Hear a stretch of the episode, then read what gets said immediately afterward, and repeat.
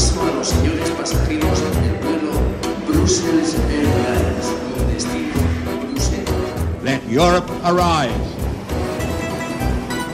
We love Europe. I love Europe anyway. I love it. De la merde, de la merde, de la merde. Du lytter til Kontinentet på Radio 4. Oh, ça oui, c'est du bon travail.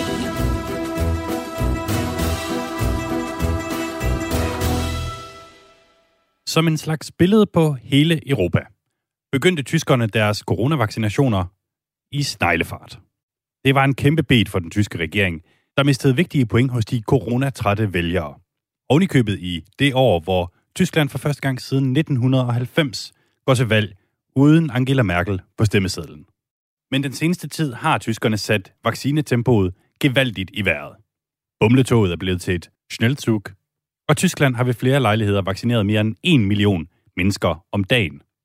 Det er hurtigere end USA, hurtigere end Storbritannien og hurtigere end Danmark. Store tyske virksomheder er endda begyndt at vaccinere deres egne ansatte, og lige om lidt bliver alle vaccinegrupper skrottet, og vaccinen gives fri til alle, der vil have den. Indtil videre så har den her vaccinesucces dog ikke formidlet de tyske vælgere, som skal til stemmeurnerne om blot fire måneder. Og det er lige nu umuligt at spå om, hvem der skal lede vores store naboland de næste fire år. Senere i programmet studerer vi en kondomformet graf, der udgør en revolution i tysk politik. Vi forsøger at faxe et interview hjem med en af Merkels allierede i forbundsdagen, og så taler vi selvfølgelig med dem, det hele handler om, nemlig de tyske vælgere. Men vi begynder i Berlin. Sie hören Der Kontinent auf Radio 4.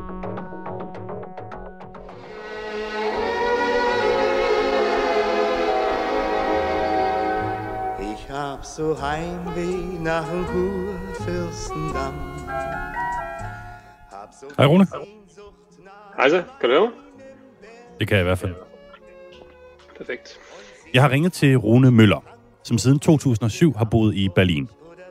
Han flyttede ind til Tyskland for at dyrke sin teaterkarriere, men for nylig fandt han ud af, at han hellere ville være softwareudvikler. Og han arbejder nu for den tyske mediegigant Axel Springer. Mandag i denne uge var en arbejdsdag lidt ud over det sædvanlige. Prøv lige at sætte nogle ord på, hvordan det forløb, da du fik det der øh, første stik. Ja, de har simpelthen fået sat et telt op ude foran øh, vores udbygning, hvor der er sådan, tror jeg, 4-5 kabiner, øh, hvor man kan blive vaccineret.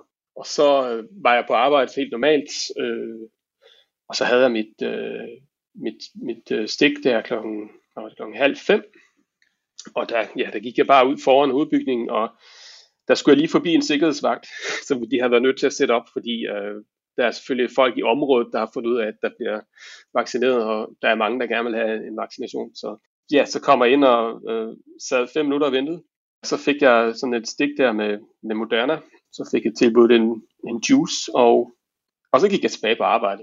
Det er ikke kun i Berlin, at virksomheder nu får vaccinedoser til sine ansatte.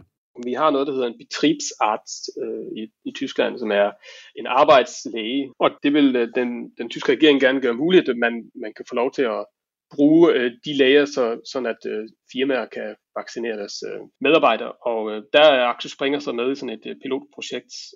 En række tyske delstater har en lignende ordning, og det er indtil videre kommet blandt andet øh, tyske virksomhedsgiganter som Volkswagen, BASF og Siemens til gavn. Virksomheder, der leverer kritisk infrastruktur, som samfundet er afhængig af. Og om et par uger bliver ordningen gjort landsdækkende. For mens der i begyndelsen var for få vaccinedoser i Tyskland, er der nu så mange, at sundhedssystemet har svært ved at følge med. Har du noget indtryk af, hvor lang tid cirka du skulle have ventet, hvis det nu var, at du skulle have forladt dig på det offentlige vaccinesystem? Jeg tror ikke, at jeg vil have fået en vaccine før en gang i efteråret. Vi er, vi er delt op i, i forskellige grupper i Tyskland, øh, sådan nogle risikogrupper. Jeg, vi har tre grupper, 1, 2 og 3, og jeg er risikogruppe 3, før de åbner op for alle. Vaccinen var en ret unik mulighed, som Rune jo kun fik adgang til, fordi han i dag bor og arbejder i Tyskland. Så lad os lige spole lidt tilbage og kigge på, hvordan han egentlig endte der. Jeg har en uddannelse fra det Danske Musical Akademi i Fredericia, og øh, jeg havde lidt øh, mod på at komme lidt ud på de, de store scener i, i Europa. Und wie sie sich bewegt, das bewegt mich wie nie zuvor. Rune Møller har spillet Tarzan i både Danmark og Tyskland, og den tyske teaterkarriere har også budt på blandt andet Dirty Dancing og We Will Rock You.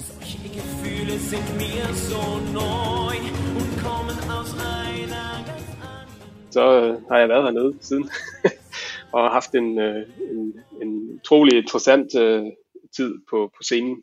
Og hvad var det så, der fik dig til at skifte fra musik og teater til software? den hverdag, man har på, som, som, øh, som skuespiller og sanger og musical, er, kan være sådan lidt, øh, lidt svær at få til at hænge sammen med, hvis man nu vil gerne have stift familie og have tid til andre ting. Øh, og så, så søgte jeg et job og var heldig, at det var, det var det, jeg fik. Så har jeg ikke set mig tilbage siden. Nu må vi se, om, om, om jeg vender tilbage på et tidspunkt. Men uh, lige nu uh, er jeg ret glad for, når man ser i lyset af, at uh, corona er ramt, uh, og alle mine kolleger ikke har haft et job i år derovre, så føler jeg mig ret øh, øh, heldig. Hvordan er det gået med, med vaccineudrulningen i, i Tyskland, apropos corona? Jeg synes, det gik lidt langsomt i starten. Der kan man sige, man siger jo altid, at Tyskland de er, de er så dygtige. Tyskerne er meget dygtige til at sætte ting i system, og de er meget øh, effektive. Problemet er lidt, at det system nogle gange er en hemsko, øh, fordi alt skal være så korrekt. Øhm, så det tog lidt lang tid. Først og fremmest var der ikke nok vacciner. For det andet, så var der hele det der Astra, AstraZeneca Johnson Johnson problem, som vi alle sammen har haft øh, bestiftet, øh, hvad hedder sådan noget, stiftet bekendtskab med. Jeg må lige undskylde mit dansk nogle gange. Øhm, og, øh, og ja, så det var sådan lidt øh, i starten. Og så begyndte de at, at give lov til, at man, i starten måtte man ikke blive vaccineret hos sin egen læge. Og da de åbnede op for det, så begyndte det så at eksplodere. Så nu har vi jeg tror det er halvanden million øh, på gode dage, vi vaccinerer om dagen. Så nu er det begyndt at, at se bedre ud, men jeg, var, jeg kiggede sådan lidt øh, på Danmark og på andre lande, var lidt misundelig over, hvor hurtigt det gik alle de andre steder. Øh, men nu tror jeg sådan lidt, at det er ligesom sådan en, en, en stor øh, olietanker, der lige skulle i gang. det er også lidt større land, og nu hvor den kører, så ruller det også ud af. Og der er der også gevaldigt brug for, at den her olietanker kommer op i fart. For i Tyskland har restriktionerne været endnu mere omfattende end herhjemme, med både udgangsforbud og meget mere mundbind. Og et vaccinestik er i høj kurs for at slippe for det. Også hos Rune Møller. Altså i Tyskland er det sådan, at hvis du har begge vaccinationer, og du har, det er to uger siden, tror jeg, du overstod den sidste, så, så kan du bruge dit, øh, så har du sådan et coronapas for at få lov til at komme ind for nogle steder. Og så er det selvfølgelig utrolig godt, at øh, jeg kan slappe lidt mere af, når jeg er ude og købe ind og andre ting. Øh, at man ikke øh, skal være hyperforsigtig, øh, øhm, når man bevæger sig. Jo, altså lige nu er det jo også sådan, at øh, vi skal have masker på, selvom vi går en tur i parken. Det ville også være rart, hvis man kunne øh, få lov at løbe en tur, uden at skulle have sådan en maske på. Hvordan har du det med, at du nærmest sådan er kommet en lille, har fået en lille bitte forlom? Sådan personligt er jeg, er jeg utrolig taknemmelig. På den anden side er det, er det, er det selvfølgelig lidt, øh, der er ret mange øh, kolleger og venner, som øh, er utrolig glade for, at jeg har fået en vaccine, men de vil også gerne selv have en, kan man godt mærke. Øh, så det er selvfølgelig et, et svær situation øh, at sidde i og, og være måske 20 år yngre end en kollega, og så, og så har fået en vaccine. Du ved ikke, hvor godt du er i kontakt med den danske folkesjæl efter øh, 14 års tid i, i, i Tyskland, men jeg har sådan en idé om, at hvis man gjorde det samme i Danmark, så ville der udbryde et, et ramaskrig. Ja, det tror jeg også jeg er da også dansk nok til at kunne se, at øh, det kunne godt øh, blive. Øh, på den anden side er der en lidt en anden tilgang til øh, healthcare hernede. Ikke? Jeg tror, at i Tyskland er tingene lidt mere styret af markedskræfterne, øh, fordi det sundhedssystemet ikke er, er så begravet i, i skatten og i, i systemet som i Danmark. Altså sikkerhedsnettet i Danmark er jo så tilknyttet, så, så, så tæt forankret i, i det politiske, øh, eller hvad man skal sige, sociale system, at øh, det er svært at, at, at hive det ud og sige, okay, jeg har også kollegaer, som har en privat forsikring, øh, så kan de, øh, de kan få en tid øh, før mig til alt, hvis de vil, fordi de betaler flere penge. Så, så, så der er allerede en form for, for ulighed hernede, som er accepteret. Så derfor er det måske lidt nemmere at acceptere den ulighed. Tusind tak for snakken, Rune. Ja, i lige måde. Berliner Tempo, Betrieb und Tamtam. Hätt ich auch wohne Wohnung und wäre noch so neu, ich bleib Berlin meiner alten Liebe treu. Vi bliver i Berlin, hvorfra jeg nu kan byde velkommen til dig, Mathias Sonne. Tusind tak, Hej. fordi du ville være med. Det var så lidt. Tysklands øh, korrespondent for Dagbladet Information. Og vil du måske ikke bare lige begynde med at give os en idé om, hvad det var, der tiltrak dig ved Rittersportens land? Jamen, mange ting. Øh, historien øh, i særdeleshed, øh, den, den helt skøre tyske historie, og øh, litteraturen, og øh, altså i det hele taget den tyngde, som, som det her land har i, i Europa, det har jeg været fascineret af, jamen, egentlig siden jeg gik i, øh, i folkeskolen, og det har ligesom bidt sig fast, og så, øh, så havnede jeg her på et eller andet tidspunkt også af ja, både studiemæssige og senere kærlighedsmæssige og børnemæssige årsager, så øh, nu sidder jeg rimelig godt fast. Okay. Mathias, vi hører her øh, om den ordning, som de store tyske virksomheder har scoret sig, hvor de får vaccinedoser fra det offentlige til at vaccinere deres medarbejdere. Det er der selvfølgelig nogle åbenlyse fordele ved. Altså dels så lidt er det jo lidt presset på sundhedssystemet, og dels så kan folk øh, virkelig komme, komme på arbejde igen, ikke? Men ja. hvis man forestiller sig noget lignende i Danmark, så vil det nok ikke være super populært, hvis der lige pludselig kommer Mærsk-medarbejdere foran folk med for eksempel kroniske sygdomme i den her vaccinekø, som vi jo tager ret alvorligt i Danmark. Har der været nogen kritik af den her ordning i Tyskland? Nej, det har der ikke. Altså ikke, øh, ikke nogen større kritik af det, øh, fordi de ordninger, der er indtil videre, faktisk er pilotprojekter. Øh, projekter. Øh, det, er den, det er den ene side af sagen, og den anden side er, at man altid skal huske, når man taler om, om sundhed, og også selv her i coronakrisen i, i Tyskland og sundhedssystemet, så, øh, så er det jo noget, som overvejende øh, udspiller sig inden for de 16 forbundslande.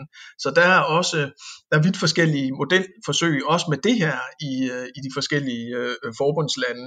Så der har ikke været sådan en, en samlet kritik af det, men der har selvfølgelig været en, og er en, en øh, stor debat om øh, det her med, øh, hvordan det skal prioriteres, øh, hvem der skal have, og at øh, på et eller andet tidspunkt, eller meget snart om, om nogle uger, så, øh, øh så opgiver man helt den prioritering, der er, øh, altså aldersgrupper og øh, erhvervsgrupper osv., øh, og så kan det altså godt gå hen og blive øh, lidt af et hundeslagsmål, hvem der øh, får de vacciner, der er til rådighed. Det er der langt større debat om, end øh, selve debatten om, øh, om de her modelforsøg med, at man kan få øh, et, et skud i skulderen i, øh, i sin virksomhed. Sie hören Der Kontinent auf Radio 4.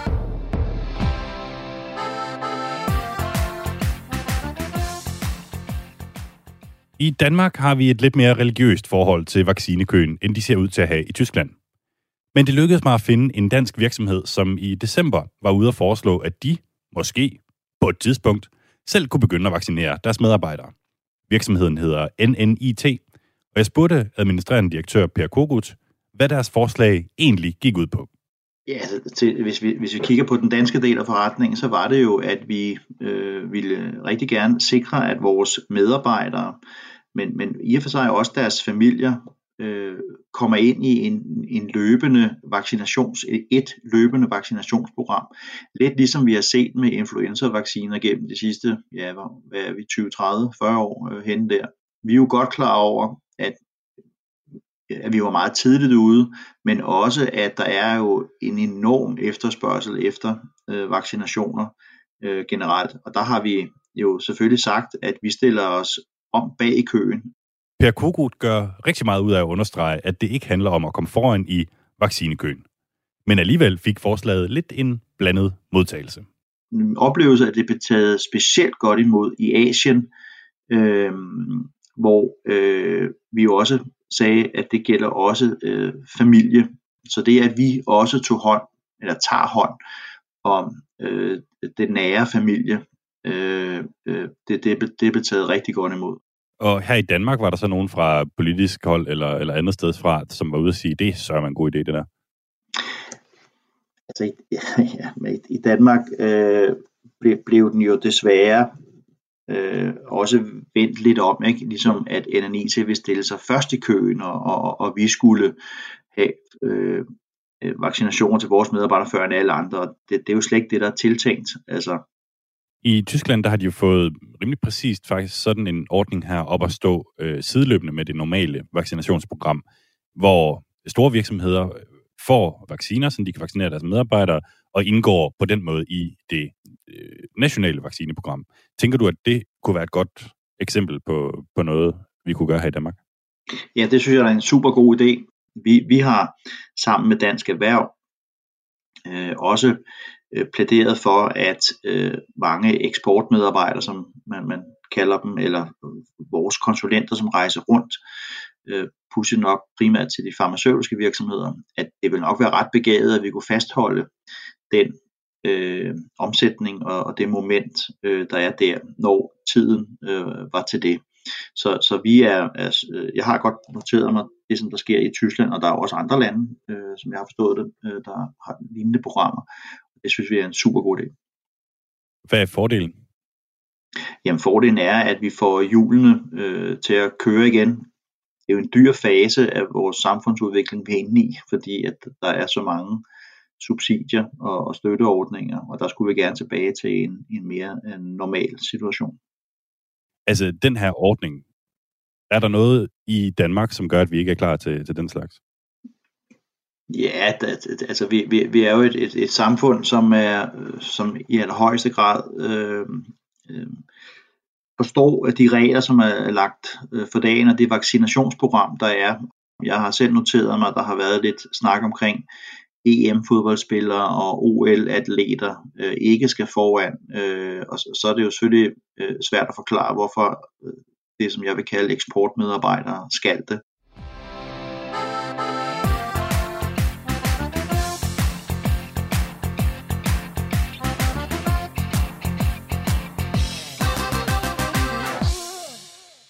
Mathias Sonne, Tysklands korrespondent for Information. Er der noget særligt ved, ved Tyskland, som gør, at der er større accept af, at multinationale virksomheder bare tager skeen i egen hånd og begynder at vaccinere deres øh, medarbejdere? Ja, jeg kan forestille mig, at en, en afgørende grund er, øh, at man har et, øh, et kassesystem her i Tyskland, altså at der ikke er den samme offentlige øh, tænkning, og, og dermed måske heller ikke helt den samme øh, jeg må sige, egalitær tænkning som i Danmark, at alle partout skal have lige rettigheder. Der er også, øh, så vidt jeg husker, knap 10% af den tyske befolkning, som er privat øh, sygeforsikret, altså ikke øh, lovpligtigt sygeforsikret. Og selv den lovpligtige sygeforsikring går igennem øh, øh, kasser, som øh, bliver betalt, eller som betaler øh, aktører, så at sige, og ofte også private aktører på, på sundhedsmarkedet øh, for deres ydelser. Så der er en, en anden kassetænkning, og det kan jeg meget vel forestille mig, øh, uden at være 100 sikker, men det kan jeg meget vel forestille mig, at det er en, øh, en grund til, at den slags øh, bliver accepteret i højere grad, end det gør i Danmark. Okay. Altså hvis vi lige vender os mod den generelle situation med, med de her vacciner, så hører vi jo øh, for eksempel Rune Møller her, som altså er dansker og arbejder i Berlin, beskrive den tyske vaccineudrulning som en form for oljetanker, der lige skulle op i fart, øh, før den nu så altså sejler helt stødt derudad. Er, er det også sådan lidt dit indtryk af, hvad der er sket? Ja, det, det er et super godt billede, synes jeg.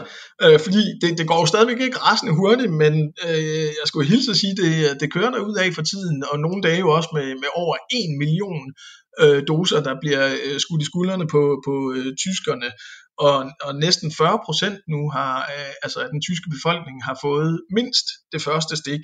Så pludselig har Tyskland, som, som øh, vi alle sammen grinede lidt af for et par måneder siden, øh, overhalet Danmark og, og adskillige andre øh, europæiske øh, nationer. Og der må jeg også sige, der som, som journalist har jeg jo også en lille smule røde ører, fordi vi, vi, øh, ikke kun jeg, men også en, 100 eller tusindvis af tyske journalister, øh, skrev de her meget kritiske øh, historier for nogle måneder siden om, hvor elendigt det gik, og at det efterhånden var et problem for, øh, for øh, Merkels, øh, ja, nærmest hendes personlige ry, og i hvert fald for hendes regering, og øh, den her tyske ineffektivitet, som altså afspejler den øh, kan man sige, ja, det er ikke overdrevet elendig digitalisering i Tyskland, og de har meget langsomt med store vaccinecentre, hvor der kunne hjælpe med stoffaxmaskiner, og hvad ved jeg, altså sådan gammeldags og tungt, og, øh, og så videre, og der er jo stadigvæk noget om kritikken, men, men øh, jeg må øh, personligt, øh, og også lidt på journalistens vegne, også øh, hive nogle af ordene øh, og, i mig igen, fordi det er jo trods alt, øh, altså ja, simpelthen fordi damperne er kommet op i, i fart, som du siger.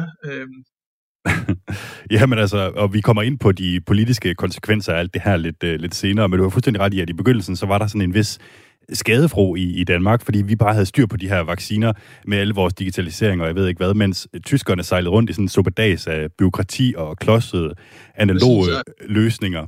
Og, og ja. jeg, jeg læste en artikel på DR.dk, hvor de havde illustreret forskellen på det tyske og det danske sundhedssystem, øh, med lige præcis det her, som du er inde på med, med, med fax. Lad os lige prøve at høre det lille klip her. So. Laborarzt Peter Lodemann verbringt seine Zeit mal wieder vor dem Faxgerät. An manchen Tagen macht er das stundenlang. Die positiven Corona-Befunde aus dem Labor IFLB in Charlottenburg müssen zu den Gesundheitsämtern auf diese Weise. Altså, hvor tyske læger står og faxer testresultater ind til forbundsmyndighederne, ikke? Ja. Øh, og man, man tager sig til hovedet og tænker, hvad, hvad foregår der her? Ja, det, det er helt, helt ekstremt set med danske øjne.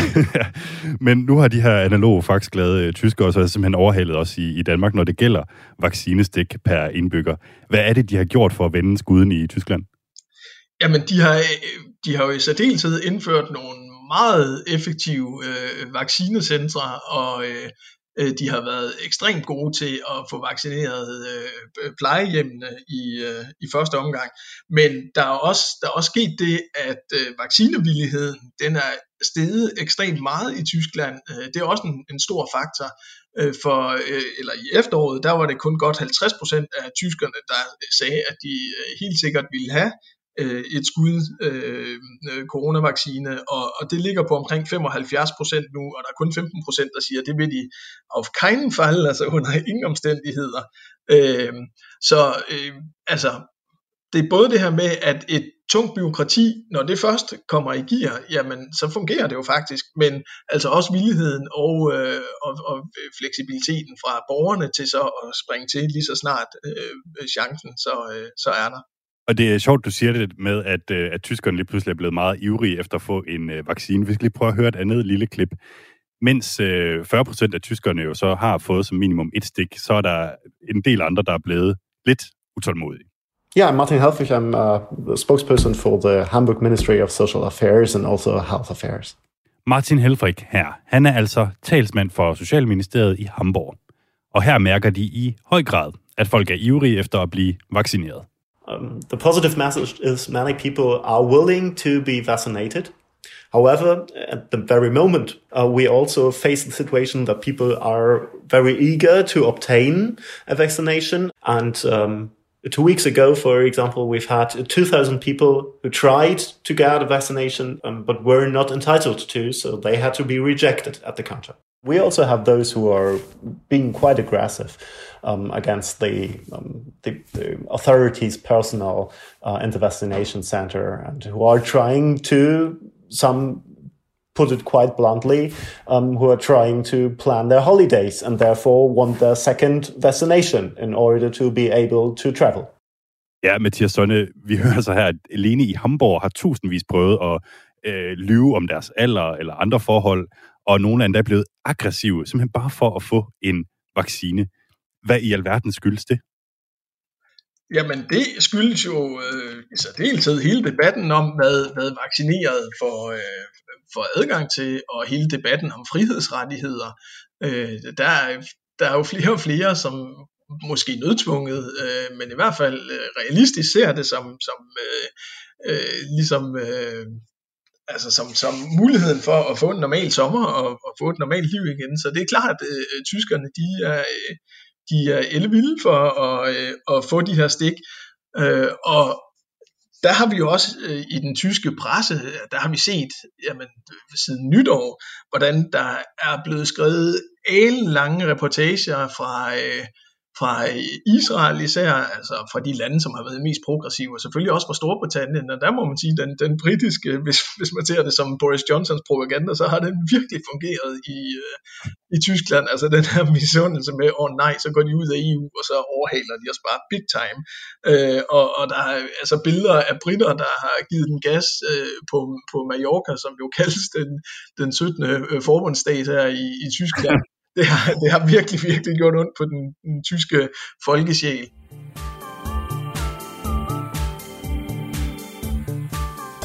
Du lytter til Kontinentet på Radio 4.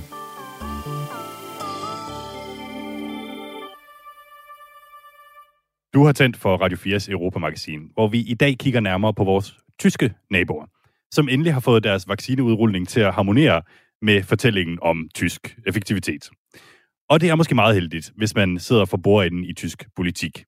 I år er nemlig et supervalgjahr i Tyskland, som kulminerer til september, hvor tyskerne skal vælge et nyt parlament og en ny forbundskansler, fordi Angela Merkel jo trækker sig efter mere end 15 år på posten.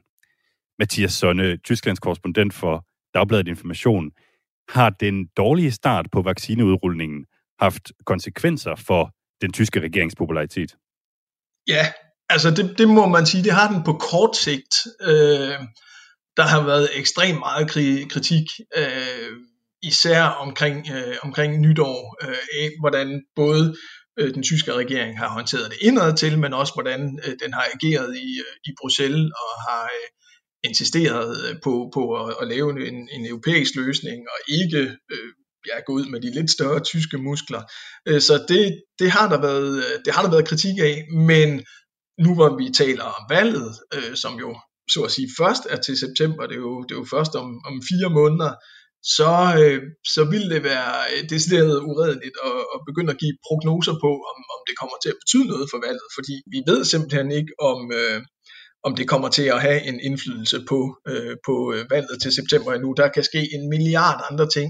Vi kan nærmest have glemt øh, coronakrisen til september, vil jeg påstå, og vi har øh, ja, især et, et klimaspørgsmål øh, og nogle økonomiske spørgsmål, som kan komme til at overskygge det her totalt.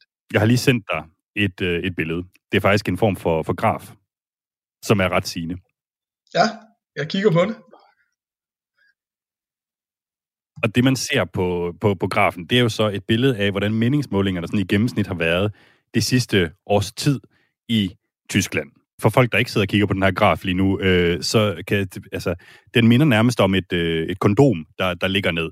Altså, du har to parallelle streger meget, meget langt fra hinanden, øh, som så til sidst bøjer af ind mod hinanden, og så mødes i sådan en lille spids ude i enden. Og det er altså øh, CDU, det konservative parti, Angela Merkels parti, der har haft føretrøjen på i, øh, i, i de sidste års tid, hvor næsten 40 procent har sagt, at de vil stemme på CDU. Og partiet De Grønne, der så har ligget godt nok som det andet største parti, men langt under CDU på godt 15 procent. Og så sker der noget sådan omkring februar-marts, hvor den her ligesom spids på kondomet ligesom begynder at, at, at tegne sig, ikke? Til nu, hvor CDU og de grønne ligger fuldstændig side om side med hver 25 procent. Selv i januar i år er CDU på, på vej til en jordskredssejr. Ja. Hvad er det, der, der, der sker der omkring øh, februar og marts? For det første så er der det, vi allerede har været inde på med, med hele vaccinekampagnen her, som, som gik sløjt. Men jeg tror endnu vigtigere, eller langt vigtigere, er det, at, øh, at det pludselig øh, gik op for tyskerne, at nu var valgkampen faktisk i gang. CDU skulle, øh, skulle igen igen vælge en, en ny leder.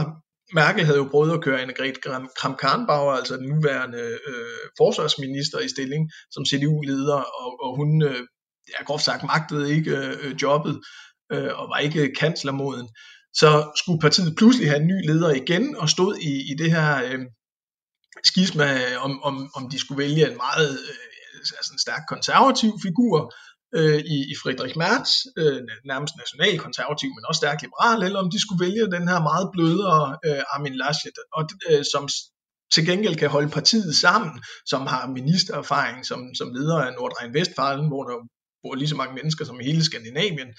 Øhm, og de valgte altså Laschet, øh, som bare er en meget upopulær figur. Og pludselig så opstod der øh, så opstod der hele, hele den her strid, jamen skal Laschet så også, bare fordi han er CDU-formand, være kanslerkandidat? Så blev det grimt, fordi så kom Markus Søder fra Bayern, og så videre, og det endte altså med, at Laschet øh, øh satte sig igennem.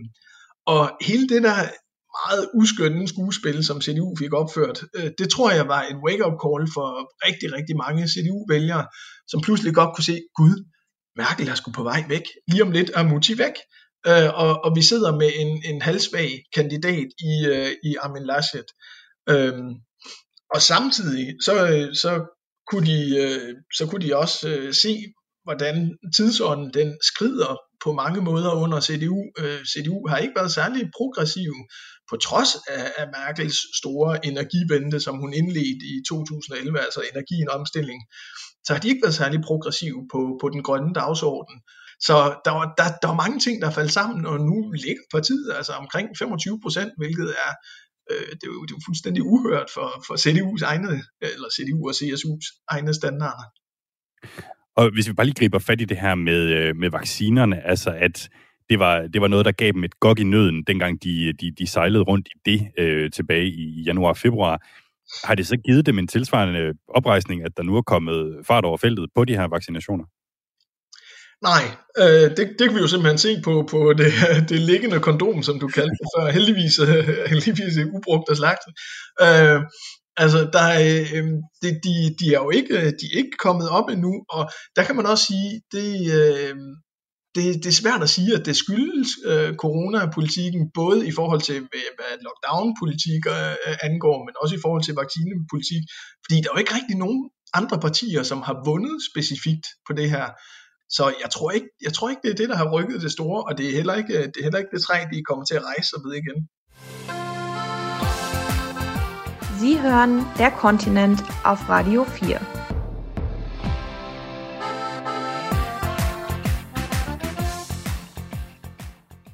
Vi tænkte, at vi ville prøve at komme lidt ind under huden på de tyske vælgere. Så min kollega Benjamin Munk tog et smut til Flensborg, hvor corona-optimismen i øvrigt blomstrer lige nu, efter at de i den her uge åbnede op for både restauranter og turisme. Manchmal muss es Og der tegnede sig et ret tydeligt billede af, hvor krydset skal placeres, når der er valg til september. The Green Party. Uh, the, the Green. Ich werde, ich bin mir sicher, ich werde für Annalena Baerbock wählen, also die Grünen. Uh, probably Green. Og det vil jeg nu ikke. Måske uh, SPD. The green ones are growing, so um, we'll see. I'm interested in what, what they have to to uh, what they're going to put forward now that they have uh, decided on a woman to run for chancellor. En enkelt vil stemme socialdemokratisk, men det er altså Klimapartiet De Grønne, der løber med sejren i vores lille rundspørg her. Og grunden er ikke overraskende klimapolitik. Because I think uh, the big parties like the CDU haven't spent enough attention on um, climate, climate crisis. Das, sind, das ist die Partei, bei denen ich am meisten, also mit denen, mit denen ich am meisten übereinstimmen kann. Die ich, am, die ich am besten finde. Von den Alternativen ist das die beste Alternative. I think it's an important um, subject, and I think, yeah, there has to be something done about climate change and all this stuff. Äh, ich habe eigentlich schon immer vor allem die Grünen gewählt, aber ich bin auch großer Fan von ihr und ich finde Klimapolitik im Moment das wichtigste Thema eigentlich. Äh, aber ich finde auch alle sozialen Aspekte der Partei und des Programms sind mir wichtig. Det er klimapolitikken, der er i højsædet. Af de muligheder, jeg har, er de det bedste alternativ, lyder det blandt andet fra Peter. Angela Merkels parti, CDU, har ellers lige fremlagt EU's mest ambitiøse klimapakke, hvor Tyskland står til at blive CO2-neutrale i 2045. Fem år tidligere end os i Danmark. Men det er ikke noget, der rykker det helt store hos vælgerne. I actually don't know the new law they are passing, but I still think they are not really uh, serious about that. Like they just uh, do it now because of the upcoming vote, and then they try to do a little bit to get young voters, and then they stop right after the vote. Das überzeugt mich nicht. Das überzeugt mich nicht. Ähm, die hätten auch schon viel früher was machen können. Die sind seit 16 Jahren an der Regierung und hätten schon früher was machen können. I, I think um, it's good that it's done like this, but it's only reactive and it's not coming from CDU and them. So I think they're always only reacting and reacting, and uh, the same with nuclear power. And uh, yeah, so I think there need to be someone else who really cares about this topic. Ich habe noch nicht im Detail nachgelesen, also das wollte ich auf jeden Fall noch machen. Ich glaube, dass die natürlich merken, dass jetzt viele WählerInnen abspringen und das Gefühl haben, sie müssen da jetzt auch ein bisschen aktiver werden. Ich glaube, grundsätzlich einfach habe ich das Gefühl, die machen sehr, sehr viele Versprechungen und am Ende haben die halt doch eine starke konservative Wählerschaft, die die wahrscheinlich doch dabei dann bleibt, was bisher passiert ist und das soll dann so weiterlaufen. Ej, CDU's nye klimapakke gør ikke det helt store indtryk. Peter mener, at CDU har haft rigeligt med chancer for at gøre noget ved klimaet i de 16 år, de har haft regeringsmagten. Og Louise tror, at CDU får svært ved at vende sin konservative vælgerskare ryggen og for alvor få den her grønne dagsorden igennem. Man skulle måske tro, at mange ville stemme ud fra, hvordan den nuværende regering har håndteret århundredets krise, corona. Og i Flensborg er de selvfølgelig også glade for, at udrulningen af vacciner langt om længe kører på skinner. There have been a lot of problems with the vaccines, but it's a typical German thing, so too much bureaucracy, like too much paperwork. But now we're going and it's going well. I've been vaccinated last week, so I think we're going well now, but had a rough start. Men det er altså en helt anden krise, der fylder i folks bevidsthed. Hier wollen wir leben. Mathias Sonne, øh, korrespondent i Tyskland, altså for Dagbladet Information. Nu er det jo bare en lille bitte stikprøve, vi har lavet her, men det var primært grønne vælgere, vi fandt i Flensborg, og de grønne står også ret godt i meningsmålingerne lige nu, hvor de altså ligger side om side med de konservative. Øh, hvordan vil du beskrive det her grønne parti? Ja, det er, et, det er et rigtig godt spørgsmål, fordi det er helt grundlæggende et meget splittet parti, øh, som har bevæget sig helt ekstremt meget. Det er, jo, det, er jo, det er jo et ung parti, grundlagt for godt 40 år siden, øh, ud af, af anti-atomkraftbevægelsen. Øh, et meget idealistisk parti, der vil skabe helt andre øh, former og lave politik på, og tænke magt på osv. Og de har jo allerede under, under den første, altså første gang de var i regering under Gerhard Schröder fra 1998 til 2005, der blev de selvfølgelig slebet grundigt til øh, realpolitisk, øh, især i forhold til deres øh, udenrigspolitik og forsvarspolitik. Øhm, og de har så siden da været i, i altså været Merkels øh, opposition, især på, på det øh, grønne område, og nu står de så pludselig igen og kigger, øh, altså har øjnene stift rettet mod kanslamtet her i Berlin. Så de grønne er et, et sjovt, øh, er et sjovt splittet parti, men også et parti, som øh, virkelig, øh, virkelig har taget sig sammen, så at sige, øh, øh, de sidste år, og virkelig øh, har, har øh, øjnene på, øh, på endelig at få regeringsmagt, og de er, de er sultne, det er der ingen tvivl om. Men hvis man kigger på Angela Merkel, så har hun jo også lige pludselig rykket sig med syv skridt i en grønnere retning. Øh, hvad er det, der er sket på den front i Tyskland bare de seneste par uger? Jamen, der er sket noget nær en, en revolution, øh, altså, eller der er i hvert fald lagt op til en, en revolution, en, en grøn revolution. Øh, og der er sket det for det første, efter vi fik de, øh, de øgede europæiske klimamål, øh, så gik der nogle uger, og så kom der en, en dom fra forfatningsdomstolen i, øh, i Karlsruhe, som øh, fuldstændig klart sagde, at øh, kære CDU, CSU og SPD, altså regeringspartier, det kan godt være, at I lavede en klimalov i 2019, men den er simpelthen for vagt formuleret, den er for slatten, øh, og derfor krænker den de unge og de kommende generationers ret til frihed. Og der mener de faktisk helt konkret deres ret til øh, at udstøde bare en smule CO2 og leve øh, en smule fossilt, så at sige, efter 2030. Og derfor skulle den klimalov øh, forbedres, sagde de ved forfatningsdomstolen. Det var simpelthen imod den tyske forfatning, at den var så svag. Øh, og det sagde de, det skal egentlig ske inden 2022, men der, der greb øh, regeringspartierne altså chancen og sagde, okay, nu giver vi den et ordentligt hug over nakken øh, og øh, opdaterer vores egen klimalov og gik nærmest ud og jublede og sagde, det her, det er et grønt statement, og det kan vi bruge til noget, som om det ikke var deres egen lov, der havde fået bryl. Øh, og så sagde de, vi skruer simpelthen så meget op for ambitionerne, så vi siger 65% øh, CO2-reduktion i 2030 og klimaneutralitet allerede i 2045. Og det er selvfølgelig bare umiddelbart tal, men hvis man går ind og, og kigger på tallene i de sektorer, hvor de vil reducere så meget øh, i Tyskland, altså i for det første verdens fjerde største økonomi, og for det andet i Europas øh, suverænt største land, som har den suverænt største industri og udstøder suverænt mest CO2, jamen så, så, er det jo så er det helt vildt, øh, hvor meget der, der skal omstilles, og hvor stor en, en satsning det er overhovedet at sætte et, øh, et tal som, øh, som øh, 65 procent Ja, og de bliver jo så CO2-neutrale før Danmark, for det, det skal stå til tronen. Altså, det er jo helt vildt.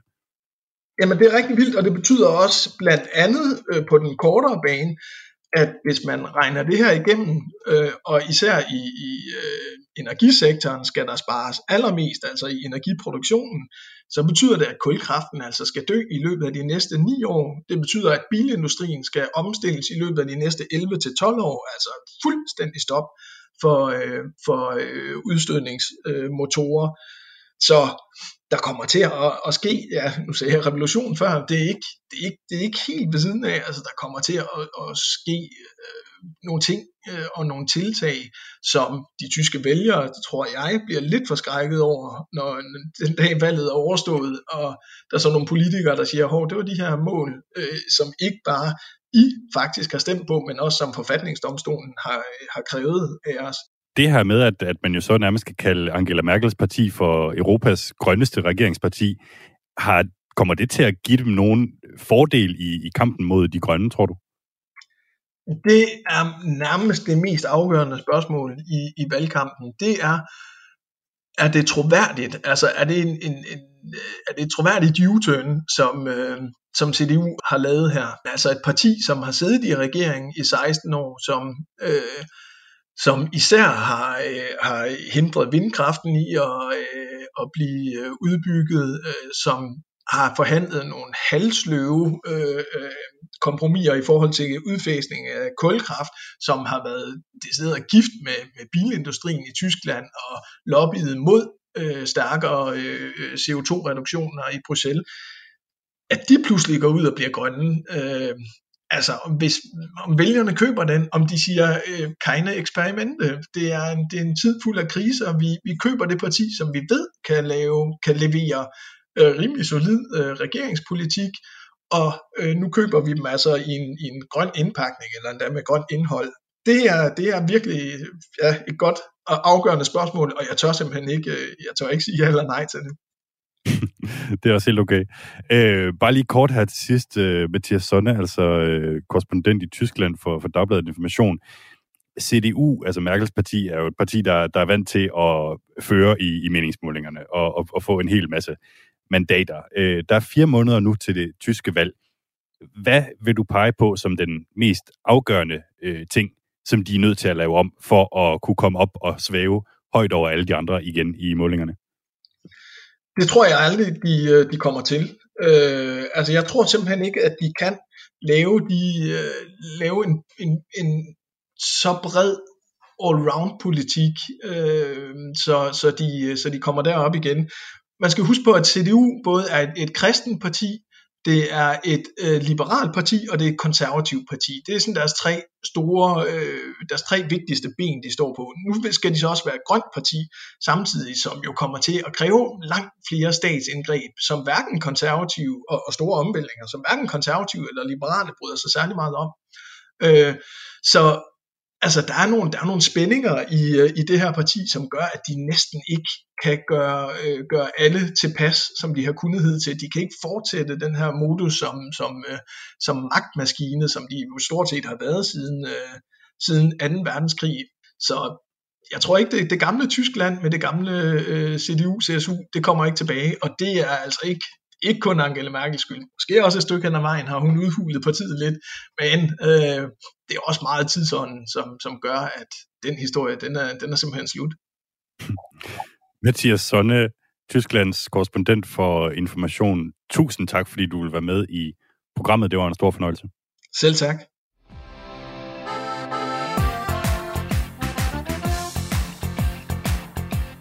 Sie hören Der Kontinent auf Radio 4. Angela Merkels parti, CDU, sidder altså forpustet over i ringhjørnet og kan ikke længere vide sig sikre på, om de skal styre landet fra september. Og nu skal vi høre fra en af dem, der har set sit parti i frit fald de seneste måneder.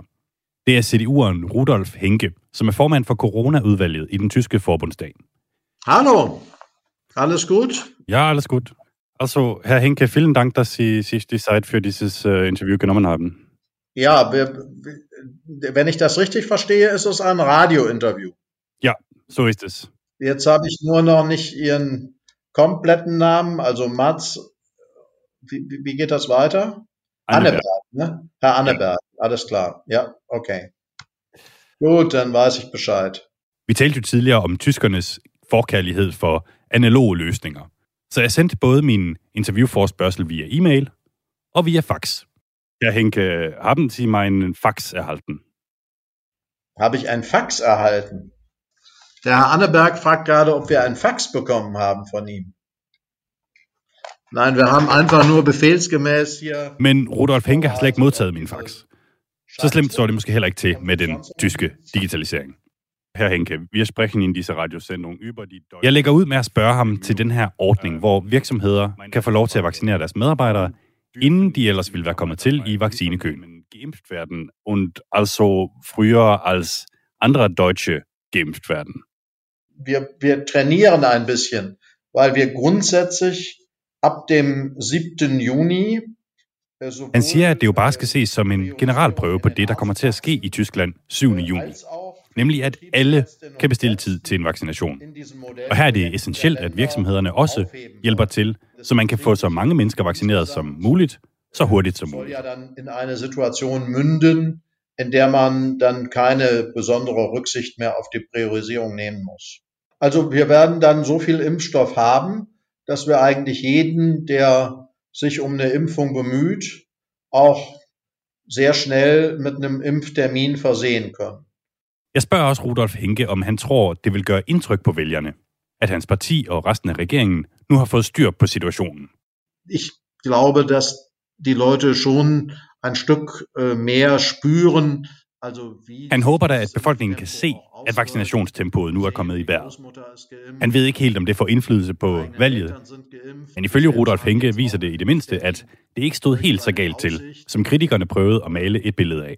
weiß nicht, ob das Einfluss nimmt auf äh, Wahlergebnisse, aber jedenfalls äh, zeigt es also ganz so schlecht, wie alle immer von der Konkurrenz erzählt haben, ganz so schlecht vorbereitet sind wir doch nicht. For kun få måneder siden var Rudolf Henkes parti på vej mod en jordskredssejr. Og jeg spørger ham her til sidst, hvad det dog var, der gik galt for dem. Was ist da schief gelaufen? Ich glaube, es hat im letzten Jahr Han peger på, at der var kæmpe opbakning til Merkel og regeringen under første bølge af corona. wie wir mit der ersten Welle und mit der Zeit im Sommer zurechtgekommen sind. Und dann, als die zweite Welle kam, und zu der Zeit gab es dann auch diesen Streit über die bestellten Impfstoffdosen. Ich glaube, dass für die Öffentlichkeit eine große Ungeduld existiert. Men så kom anden bølge, og striden om vaccinedoser. Folkestemningen vendte, og mange tyskere fik simpelthen nok af de mange begrænsninger i samfundet. Und da sind die Leute müde von den Einschränkungen. Herr Henke, vielen Dank, dass äh, Sie dabei waren. Gerne. Alles Gute für Sie und vielen herzlichen Dank für Ihre Zeit.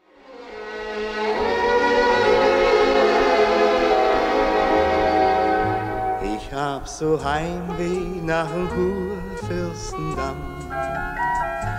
Hab so viel Sehnsucht nach meinem Berlin. Und ich Du har lyttet til Kontinentet på Radio 4, som er produceret af Miriam Legård, Benjamin Munk og mig, Mads Anneberg. Du kan finde os på podcast under navnet Kontinentet. Og så vil jeg lige gøre lidt reklame her til sidst for vores telefonsvarer, som har ligget stille i et stykke tid, men hvor du altså kan ringe ind med ris og ros. Og hvor vi også meget gerne vil høre fra dig, hvis du har nogle europæiske historier i ærmet, som du godt kunne tænke dig, at vi tog op i programmet. Nummeret er 25 45 64 64. Tak fordi du har lyttet med.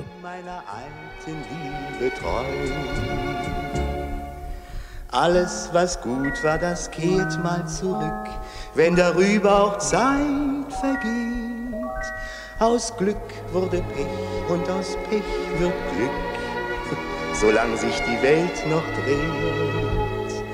Unser Brandenburger Tor hat schon so vieles gesehen, doch mit Schnauze und Humor, da wird schon weitergehen.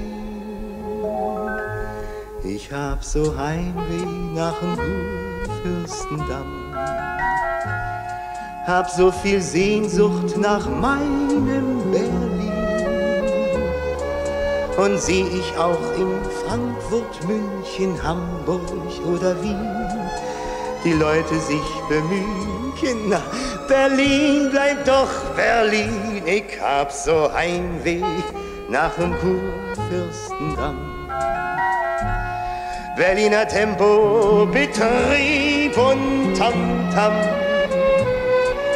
Hätt ich auch wo ne Wohnung und wär sie noch so neu, ich bleib Berlin meiner alten Liebe treu.